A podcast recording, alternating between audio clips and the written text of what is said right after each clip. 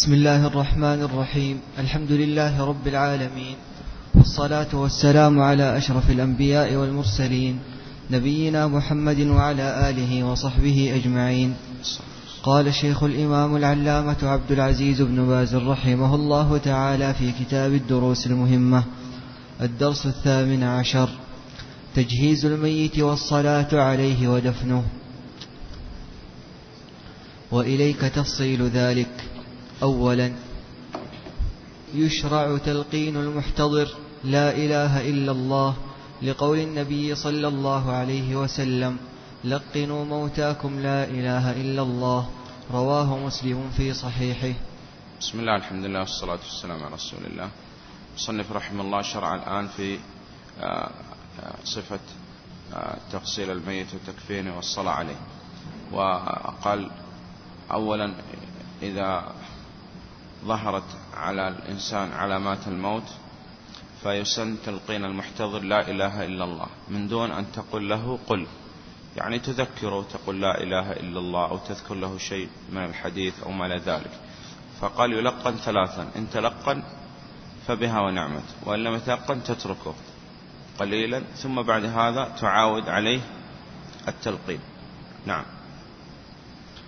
والمراد بالموتى في هذا الحديث المحتضرون. لقنوا موتاكم يعني لقنوا من يحتضر. لا لقنوا موتاكم يعني بعد الموت مثلا كالذي يصنع بعض العوام هدانا الله إياهم يلقن الميت في في قبره. نعم بعد موته. والمراد بالموتى في هذا الحديث المحتضرون وهم من ظهرت عليهم أمارات الموت. نعم. ثانيا إذا تيقن موته أغمضت عيناه وشد لحياه. إذا تيقن موته ويتيقن الموت إما بأهل الخبرة أو بالطبيب. فإذا تيقن موته بعد هذا قال تغمض عيناه ويشد لحياه. نعم. إذا تيقن موته أغمضت عيناه وشد لحياه. لورود السنة بذلك. نعم. ثالثا. لأن الروح إذا خرجت تبعها البصر. ولذلك إذا خرجت الروح تبقى العينان يعني مفتوحة. فقال تغمض عيناه. نعم. ثالثا يجب تغسيل الميت المسلم. يجب تغسيل الميت المسلم خرج به الميت الكافر. فالميت الكافر لا يغسل ولا يكفن ولا يصلى عليه ولا يدفن في مقابر المسلمين. نعم.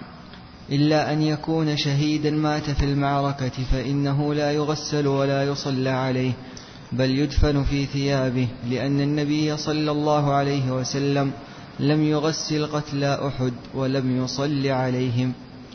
نعم. استثنى من هذا قال شهداء المعركة شهداء المعركة. خرج به الشهيد حكما مثال المبطون والغريق قال هذا يغسل ويكفن ويصلى عليه. نعم. رابعا صفة غسل الميت. نعم. أنه تستر عورته.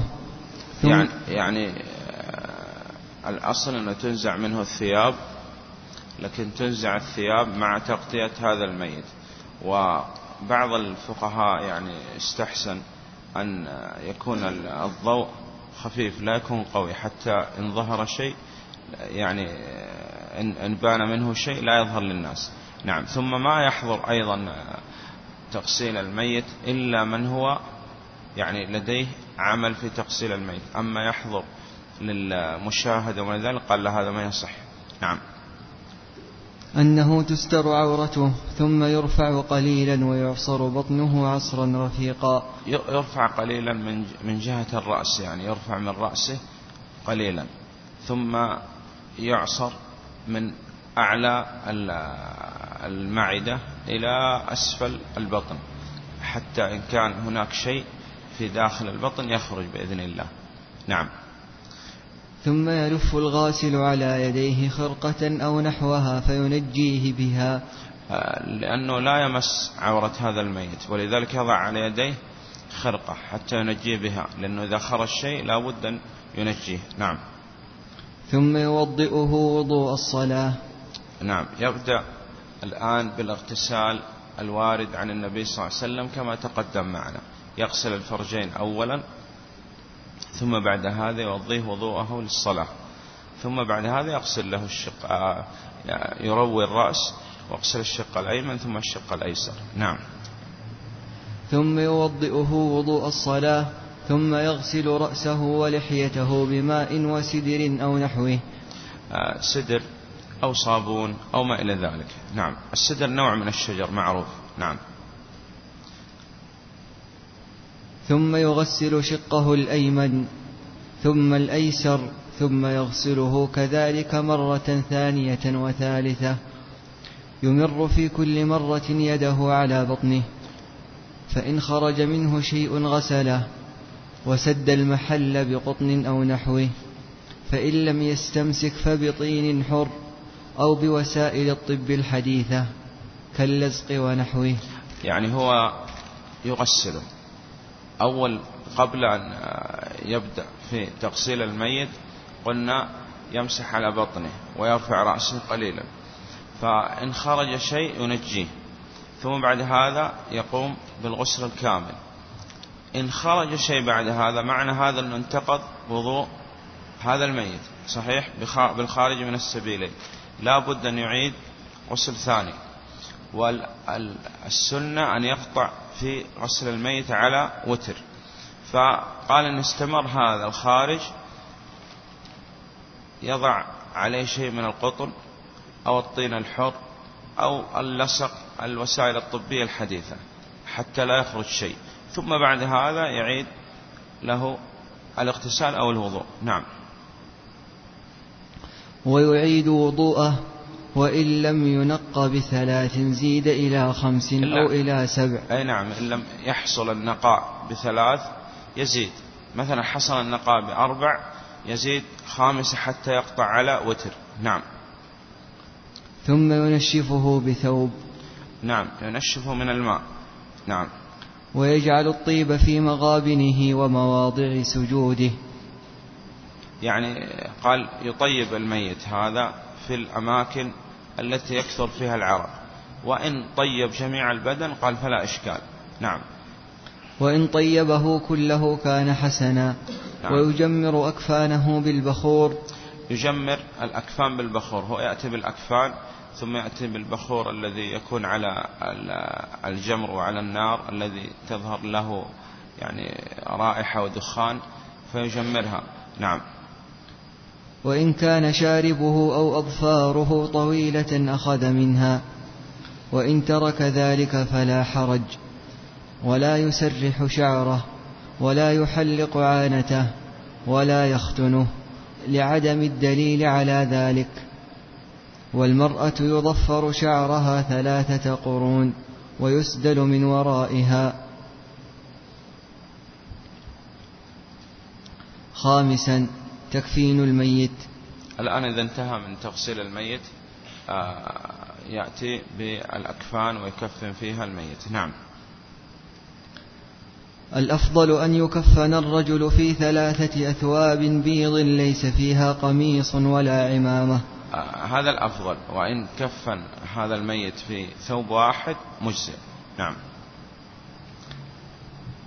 الأفضل أن يكفن الرجل في ثلاثة, في ثلاثة أثواب بيض ليس فيها قميص ولا عمامة. يعني غير مفصل على الأعضاء تكون قطعة قطعة قماش. نعم. كما فعل بالنبي صلى الله عليه وسلم. الصلاة والسلام. نعم. يدرج فيها إدراجا. يدرج فيها إدراجا يعني يوضع عليها الميت ويوضع طرف آه، هذا الثوب. على ناحية ناحية والطرف الثاني عن الناحية الأخرى. نعم. وإن كفن في قميص وإزار ولفافة فلا بأس. نعم. بخاصة إن لم نجد إلا ثوب واحد. نعم. والمرأة تكفن في خمسة أثواب درع وخمار وإزار ولفافتين. نعم. ويكفن الصبي في ثوب واحد إلى ثلاثة أثواب وتكفن الصغيرة في قميص ولفافتين. والواجب في حق الجميع ثوب واحد يستر جميع الميت. هذا هو الواجب ثوب واحد. وإن زيد على هذا من دون إسراف فقال يصح. نعم وبخاصة المرأة حتى يكون أسر لها. نعم. لكن إذا كان الميت محرما فإنه يغسل بماء وسدر ويكفن في إزاره وردائه أو في غيرهما ولا يغطى رأسه ولا وجهه ولا يطيب. لأنه هو الآن حكمه حكم المحرم والمحرم يحرم عليه تغطية الرأس والطيب ويبعث يوم القيامة ملبيا. هذا إذا كان رجل. إذا يغسل ويدفن في في الإزار والرداء الذي يعني أحرم فيهما ولا يطيب ولا يغطى رأسه. نعم. لأنه هو الآن حكم حكم المحرم يبعث يوم القيامة ملبيا. نعم. لأنه يبعث يوم القيامة ملبيا كما صح بذلك الحديث عن رسول الله صلى الله عليه وسلم. نعم. الصلاة والسلام. وإن كان المحرم امرأة كفنت كغيرها. كفنت كغيرها يعني في الأكفان لأن المرأة يصح لها أن تلبس ما يسمى عند بعض الفقهاء بالمخيط وكذا. نعم. ولكن لا تطيب. ولكن لا تطيب لأنه يحرم عليها الطيب وكذلك يحرم عليها النقاب والقفازين. لكن قال هل يغطى وجه المرأة المحرمة؟ قال نعم يغطى وجه المرأة المحرمة بقطعة من ال هذا ال الكفن. نعم. ولا يغطى وجهها بنقاب ولا يداها بقفازين. نعم لأنها محرمة تبعث يوم القيامة ملبية. نعم. ولكن يغطى وجهها ويداها بالكفن الذي كفنت فيه. نعم. كما تقدم في بيان صفة تكفين المرأة. سادسا أحق الناس بغسله والصلاة عليه ودفنه. وصيه في ذلك. وصيه في ذلك لكن اشترطوا أحق الناس بتغسيل الميت من له خبرة في التغسيل. الوصي يعني الذي أوصى آه، الميت أن يكون آه، هذا الرجل يعني يغسل بعد موته. نعم. ثم الأب ثم الجد. ثم يعني عصبات الميت. الأب ثم الجد ثم الإبن ثم ابن الإبن ثم الأخ الشقيق ثم الأخ لأب وابن أخ شقيق وابن أخ لأب وهكذا. نعم. ثم الأقرب فالأقرب من العصبات في حق الرجال. نعم من العصبات. نعم. والأولى بغسل المرأة وصيتها. وصيتها قلنا بشرط أن تكون ذات خبرة. نعم. ثم الأم. ثم الأم ثم الجدة ثم البنت وبنت الإبن أخت شقيقة وأخت لأب. نعم. ثم الأقرب فالأقرب من نسائها. نعم. وللزوجين أن يغسل أحدهما الآخر. نعم للزوج أن يغسل الزوجة وللزوجة أن تغسل الزوج. نعم. لأن الصديق رضي الله عنه غسلته زوجته. ولأن علي رضي الله عنه غسل زوجته فاطمة رضي الله عنها. نعم. وثبت هذا عن النبي صلى الله عليه وسلم حيث قال لعائشة. نعم. سابعا صفة الصلاة على الميت. آه، انتهى الآن وبعد أن يغسل ويكفن آه، لابد من الصلاة عليه. قلنا إلا شهيد المعركة. نعم. صفة الصلاة على الميت يكبر أربعة.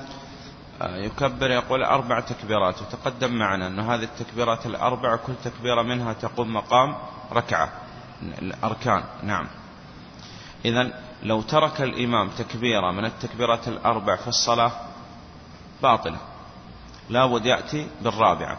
اعتبر أن الإمام في صلاة الظهر صلى ثلاث ركعات وسلم فالصلاة باطلة إذا لابد أن يؤتى بالركعة الرابعة. فإذا سلم الإمام في صلاة الجنازة بعد ثلاث تكبيرات يبقى معنا تكبيرة. تسبح للإمام تنبهه إن جاء بالرابعة صحت الصلاة وإن لم يأتي كانت الصلاة باطلة. إيش تصنع؟ تسلم؟ قال لا. تأتي بالتكبيرة الرابعة ثم تسلم. نعم. ويقرأ بعد الأولى الفاتحة. إذا بعد الأولى ليس هناك دعاء استفتاح. يقرأ الفاتحة وإن قرأ سورة صحت الصلاة. نعم. إذا يستحب له قراءة سورة. بعد قراءة الفاتحة بخاصة إذا كان يطيل الإمام السكتة. هذه بعد التكبيرة الأولى. نعم. وإن قرأ معها سورة قصيرة أو آية أو آيتين فحسن. نعم. للحديث الصحيح الوارد في ذلك عن ابن عباس رضي الله عنهما. ثم يكبر الثانية ويصلي على النبي صلى الله عليه وسلم كصلاته في التشهد. يعني الصلاة الإبراهيمية المعروفة في التشهد. نعم. هذه بعد التكبيرة الثانية. نعم. ثم يكبر الثالثة ويقول اللهم اغفر لحينا وميتنا وشاهدنا وغائبنا وصغيرنا وكبيرنا وذكرنا وأنثانا اللهم من أحييته منا فأحيه على الإسلام ومن توفيته منا فتوفه على الإيمان اللهم اغفر له وارحمه وعافه واعف عنه وأكرم نزله ووسع مدخله واغسله بالماء والثلج والبرد ونقه من الخطايا كما ينقى الثوب الأبيض من الدنس. وأبدله دارا خيرا من داره وأهلا خيرا من أهله وأدخله الجنة وأعذه من عذاب القبر وعذاب النار. وافسح له في قبره ونور له فيه. اللهم لا تحرمنا أجره ولا تضلنا بعده. هذا الموضع موضع الدعاء للميت. والأولى الأخذ بأدعية النبي صلى الله عليه وسلم لأن جامع مانع والدعاء الأول الذي ذكر المؤلف رحمه الله تعالى يشمل الصغير والكبير والذكر والأنثى. نعم إن كانت جنائز يعني فيها كثيرة فيها رجال ونساء وأطفال. نعم. ثم يكبر الرابعة ويسلم تسليمة واحدة عن يمينه. يسلم تسليمة واحدة ويصح أن سلم تسليمتين. آه، يقول الشيخ بن عثيمين رحمه الله لو كان الإمام سلم تسليمة واحدة والمأموم زاد التسليمة الثانية هل يصح؟ قال نعم يصح ولا إشكال. نعم التسليمة الثانية هنا سنة. نعم. ويستحب أن يرفع يديه مع كل تكبيرة. نعم هل يرفع اليدين في التكبيرات أم لا؟ قال يرفع اليدين في التكبيرات لورود هذا عن ابن عمر وغيره. رضي الله عنهما. نعم. وإذا كان الميت امرأة يقال اللهم اغفر لها إلى آخره. يعني آه يأتي بالضمير. يقول اللهم اغفر لها. وإذا ذكر يقول اللهم اغفر له. وإذا جمع يقول الله آه، جمع يقول اللهم اغفر لهم وارحمهم. وهكذا. هذا ليس من باب التغيير في الدعاء. نعم. وإذا كانت الجنازة اثنتين يقال اللهم اغفر لهما إلى آخره. نعم. وإن كانت الجنائز أكثر من ذلك قال اللهم اغفر لهم وارحمهم إلى آخره. أما إذا كان فرطا فيقال بدل الدعاء له بالمغفرة. فرطا يعني لم يبلغ الطفل صغير. نعم. اللهم اجعله فرطا وذخرا لوالديه وشفيعا مجابا. اللهم ثقل به موازينهما وأعظم به أجورهما وألحقه بصالح سلف المؤمنين. واجعله في كفالة إبراهيم عليه الصلاة والسلام. وقه برحمتك عذاب الجحيم. قال لم يثبت دعاء مرفوع للنبي صلى الله عليه وسلم في الدعاء على الميت إذا كان صغير. ولكن يعني بعض العلماء يقول ورد هذا عن السلف وعندنا دعاء الأول قلنا يشمل الصغير والكبير والذكر والأنثى. نعم. والسنة أن يقف الإمام حذاء رأس الرجل ووسط المرأة. يعني يقف عند رأس الرجل وفي وسط المرأة. نعم. وأن يكون الرجل مما يلي الإمام إذا اجتمعت الجنائز. يعني يكون الإمام أولا ثم الميت إذا كان رجل ثم بعد هذا يضع المرأة إذا كانت آه، جنازة أنثى. نعم. والمرأة مما يلي القبلة. مما يلي القبلة يعني أبعد عن الإمام والأقرب للإمام الرجل. نعم. وإن كان معهم أطفال قدم الصبي على المرأة. يقدم الصبي يعني الذكر الصغير على المرأة وتؤخر الصغير عن المرأة. نعم. يعني مما يلي القبلة. نعم. ثم المرأة ثم الطفلة. نعم. يعني اعتبر عندنا إمام ثم بعد هذا رجل ثم بعد هذا صبي ذكر ثم بعد هذا المرأة ثم بعد هذا تكون البنت الصغيرة. نعم. ويكون الإمام. يقابل رأس الرجل ويقابل وسط المرأة. نعم.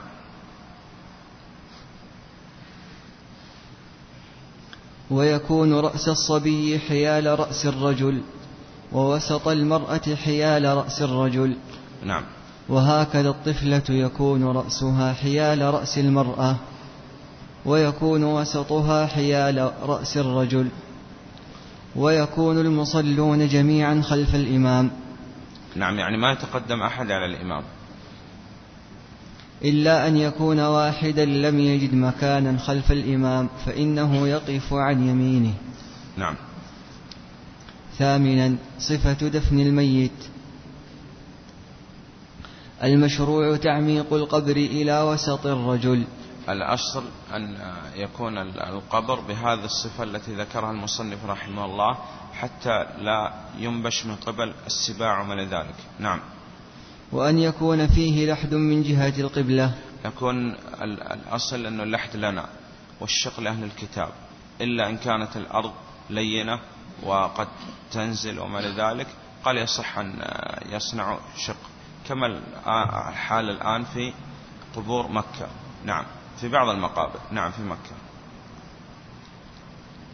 وأن يوضع الميت في اللحد على جنبه الأيمن.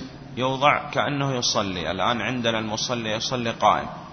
فإن لم يستطع يصلي جالس. فإن لم يستطع يصلي على جنب. الوجه جهة القبلة مضطجع على شقه الأيمن.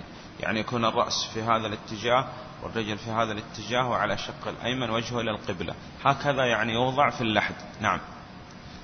وتحل عقد الكفن. تحل العقد عقد الكفن لأنه الآن بعد أن يكفن يعقد من جهة الرأس ومن جهة الرجل ومن الوسط. نعم تحل هذه العقد من دون أن ترفع. نعم تبقى معه. نعم. ولا تنزع بل تترك. نعم. ولا يكشف وجهه سواء كان الميت رجلا أو امرأة. نعم. إلا قلنا المحرم هو في الأصل لا نستطيع أن نغطي رأسه. نعم. يبقى وجه وجهه ورأسه مكشوف. نعم. ثم ينصب عليه اللبن. يعني ينصب في فتحة اللحد ينصب اللبن. نعم. أو قطعة من الخشب أو شيء يقي التراب إذا نزل عليه التراب من أعلى القبر. نعم. ويطين حتى يثبت ويقيه التراب. نعم. فإن لم يتيسر اللبن فبغير ذلك من ألواح أو أحجار أو خشب يقيه التراب ثم يهال عليه التراب. ويستحب أن يقال عند ذلك بسم الله وعلى ملة رسول الله. ويرفع القبر قدر شبر ويوضع عليه الحصباء إن تيسر ذلك. النبي صلى الله عليه وسلم يقول ولا, ولا قبرا مشرفا إلا سويته. تسوية القبور أن يرتفع القبر قدر شبر يسنم من الجانبين وارتفع قدر شبر ويوضع عليه حجر أو حجرين حتى يعرف أن هذا قبر حتى لا يوطأ طيب وإحنا قلنا أنه طريقة أهل السنة وسط لا إفراط ولا تفريط في القبور. نعم كما ترى الآن بفضل الله ومنه في البقيع. نعم. ويوضع عليه الحصباء إن تيسر ذلك ويرش بالماء. نعم. ويشرع للمشيعين أن يقفوا عند القبر ويدعوا للميت. يقفوا عند القبر واتجهوا للقبلة ويدعو كل واحد منهم على حدة أي لا يجتمع ويكون الدعاء جماعي. ويدعو له بالتثبيت وهذا فيه أن الميت عبد لا يعبد. نعم. وهو مفتقر في هذه الحالة. نعم. مفتقر إلى الله سبحانه وتعالى. ولذلك إحنا ندعو له ونسأل له التثبيت. نعم. ويشرع للمشيعين أن يقفوا عند القبر ويدعوا للميت لأن النبي صلى الله عليه وسلم كان إذا فرغ من دفن الميت وقف عليه وقال استغفروا لأخيكم وسلوا له التثبيت فإنه الآن يسأل. يثبت الله الذين آمنوا بالقول الثابت في الحياة الدنيا وفي الآخرة في الحياة الدنيا بالتوحيد وفي الآخرة بالتوحيد لأن الآن يسأل عن أسئلة القبر الثلاثة وهي الأصول الثلاثة. نعم. تاسعا. ويشرع لمن لم يصلي عليه أن يصلي عليه بعد الدفن لأن النبي صلى الله عليه وسلم فعل ذلك. نعم صلى النبي صلى الله عليه وسلم على المرأة السوداء التي كانت تقوم المسجد أتى عند القبر. تقدم معنا أنه لا يصنع أي صلاة عند القبور إلا الصلاة على الجنازة إذا كانت الجنازة داخل الأرض يعني قد دفنت. فيصلي وسوف يذكر الشيخ بن باز رحمه الله يعني متى يصلي عليها. نعم. على أن يكون ذلك في حدود شهر فأقل. نعم في حدود شهر فأقل وكان وقت ما هذا مات يكون مخاطب بالصلاة عليه. نعم. يعني ما يستطيع مثلا يصلي على جده الرابع أو جده الخامس أو كذا. نعم. فإن كانت المدة أكثر من ذلك لم تشرع الصلاة على القبر. نعم. لأنه لم ينقل عن النبي صلى الله عليه وسلم أنه صلى على قبر بعد شهر من دفن الميت. عاشرا لا يجوز لأهل الميت أن يصنعوا طعاما للناس. لقول جرير بن عبد الله البجلي الصحابي الجليل رضي الله عنه كنا نعد الاجتماع إلى أهل الميت وصنعة الطعام بعد الدفن من النياحة. إذا هذا كله من النياحة نسأل الله السلامة والعافية فهو كبير الاجتماع في بيت الميت وأن يصنعوا الطعام ويدعو الناس وهذه الأمور التي يصنعوها من الاجتماع ثلاثة أيام ثم بعد هذا يجعل الأربعين والحول وما لذلك هذا كله من البدع ما أنزل الله بها من سلطان. نعم. رواه الإمام أحمد بسند حسن. أما صنع الطعام لهم أو لضيوفهم فلا بأس. صنع الطعام لأهل الميت لأنهم شغلوا الآن بهذا الميت وما لذلك. قال أو كان لهم أقرباء معهم يعني يصنع لهم الطعام. أما أن يأتي الناس ويظلوا في بيت الميت ويأكلوا من الطعام ذلك قال هذا كله من النياحة المنهي عنها. نعم. ويشرع لأقاربه وجيرانه أن يصنعوا لهم الطعام. لأن يصنعوا لهم الطعام لا لضيوفهم الطعام. نعم. لأن النبي صلى الله عليه وسلم لما جاءه الخبر بموت جعفر بن أبي طالب رضي الله عنه في الشام أمر أهله أن يصنعوا طعاما لأهل جعفر وقال إنه أتاهم ما يشغلهم. نعم. ولا حرج على أهل الميت أن يدعوا جيرانهم أو غيرهم للأكل للأكل من الطعام المهدى إليهم. لكن أن يجتمع الناس وتكون دعوة عامة ومن ذلك قال لا هذا من كل من النياحة. نعم. وليس لذلك وقت محدد فيما نعلم من الشرع. نعم. الحادي عشر. لا يجوز للمرأة الإحداد على الميت أكثر من ثلاثة أيام إلا على زوجها فإنه يجب عليها أن تحد عليه أربعة أشهر وعشرا إلا أن تكون حاملا فإلى وضع الحمل. سواء كان وضعت الحمل بعد حتى لو وضعت بعد ساعة من موت الزوج انت انقضت العدة. نعم. إذا العبرة عندنا الحمل لأنه يسمي العلماء أم العدد. فإن لم يكن الحمل أربعة أشهر وعشرة. نعم. لثبوت السنة الصحيحة عن النبي صلى الله عليه وسلم بذلك. نعم وأن سبيعة الأسلمية رضي الله عنها وضعت بعد وفاة زوجها بليال فأذن له النبي صلى الله عليه وسلم أن تتزوج. نعم.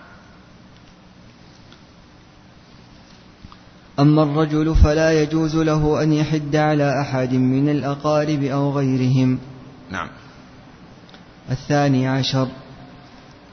يشرع للرجال زيارة القبور بين وقت وآخر للدعاء لهم. نعم. للرجال لا للنساء. قال وللدعاء لهم لا دعاءهم من دون الله أو دعاء الله سبحانه وتعالى عندهم كما يأتي معنا إن شاء الله في كتاب التوحيد. هذه الزيارة الشرعية. الأول شروط الزيارة الشرعية. الأول أن يقصد بهذه الزيارة تذكر الدار الآخرة. والدعاء للأموات لا دعاء الأموات ولا دعاء الله سبحانه وتعالى عند الأموات. ألا يشد إلى القبور الرحل. لأن النبي صلى الله عليه وسلم يقول لا تشد الرحال إلا إلى ثلاثة مساجد.